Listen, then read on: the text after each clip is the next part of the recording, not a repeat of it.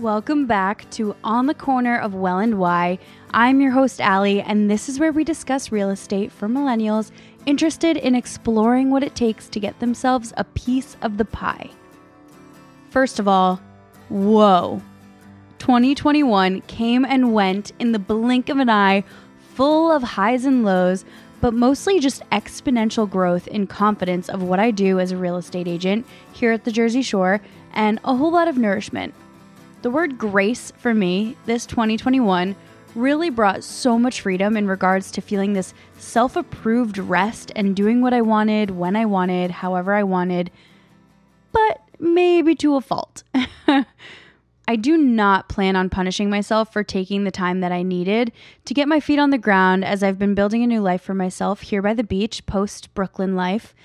The hustle was real, and to be honest, I think my entire soul needed the grace I was blessed with this year.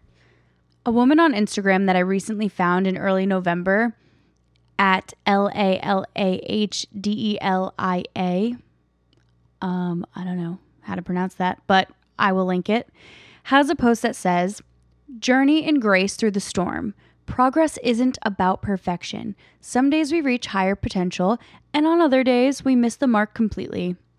Grace reminds us that either way, we are still enough and full of higher purpose, potential, and divine beauty in the storm." I kind of took it as the storm being this pandemic because so many of us packed up our entire lives as if taken by a twister and had to start from scratch. I don't necessarily think starting from square one ever actually is starting from the beginning because we've done so many other things previously that have built us up to a place to be competent enough for where we are now and what's next to come.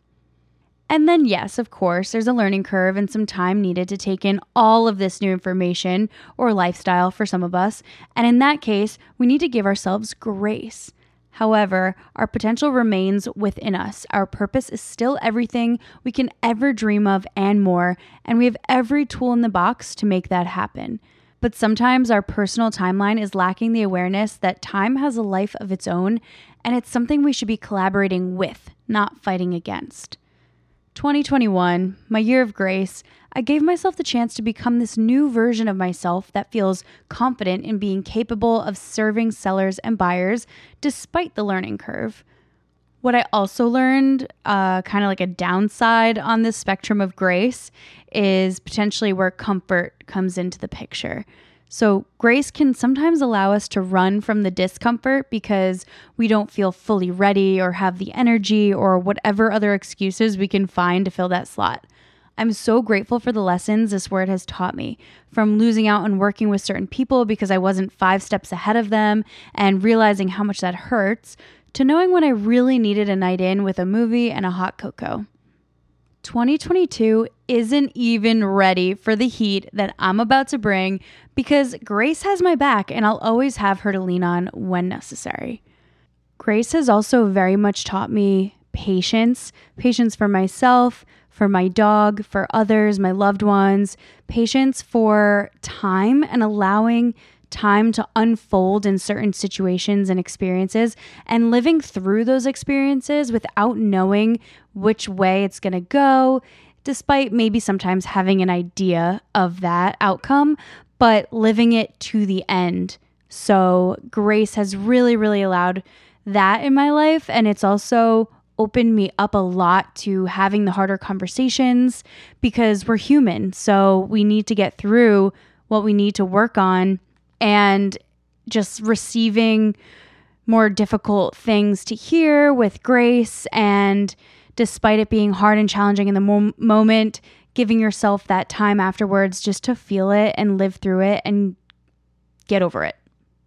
So that was a massive lesson as well. For this coming year, I'm excited to declare that my word is going to be focus. Thank you to everybody on Instagram who helped me choose this word. Honestly, I was going through a lot of different options and just didn't really know where to land. So that was really helpful. In order to live with this word in mind all year, I plan on creating little reminders to focus on certain tasks in order to be more efficient with my time. I will also use the strategy of twenty-minute undivided attention on certain tasks while my phone is on silent. Focus is far from a strength of mine, and I feel like I waste a lot of time that could be put to better use. Hence, why it's being chosen as my word for the year for twenty twenty-two. However, in this pursuit of a highly focused year, I'll be sure to save space for grace and to understand that I'm human. I don't have the desire to go, go, go until I burn out, because then I can't serve my clients to the utmost best of my ability. I hope my year of grace in some miraculous way inspired you to give yourself and your loved ones a little extra grace this year as well, while we continued to get used to the way our lives have drastically changed since COVID. This coming March is two years since lockdown, so I feel like that's a decent amount of time to have gotten comfortable in the discomfort, and now's the time to really elevate and amp up everything that we've kind of planted seeds for the last couple of years. That's about it. So you know where to find me on Instagram at Seize Your Home. That's S E A S, your home. I have a big lofty goal of twenty-four transactions this year, which means about two per month, but I could really use your help, and here's what you can do. If you know anybody looking to move, no matter where they're coming from or where they want to go, please connect us. Even if I can't help them in my market of Monmouth and Ocean County in New Jersey, once I understand more of what they want and need, I can connect them to a reputable agent anywhere in the U S that I feel like they would click really well with during this process, because you really want to work with someone you know, like, and trust. And if you don't have anybody close enough to you for that situation, the next best thing is to be connected by people that you know. So in that case, I would continue to follow up on this agent, make sure you're being taken care of, make sure your loved ones are being taken care of. And it would just be so mutually beneficial, because then I also actually get a piece of that, which is amazing. But I could use any of the help that I can get in this world of referrals and living life with commission only.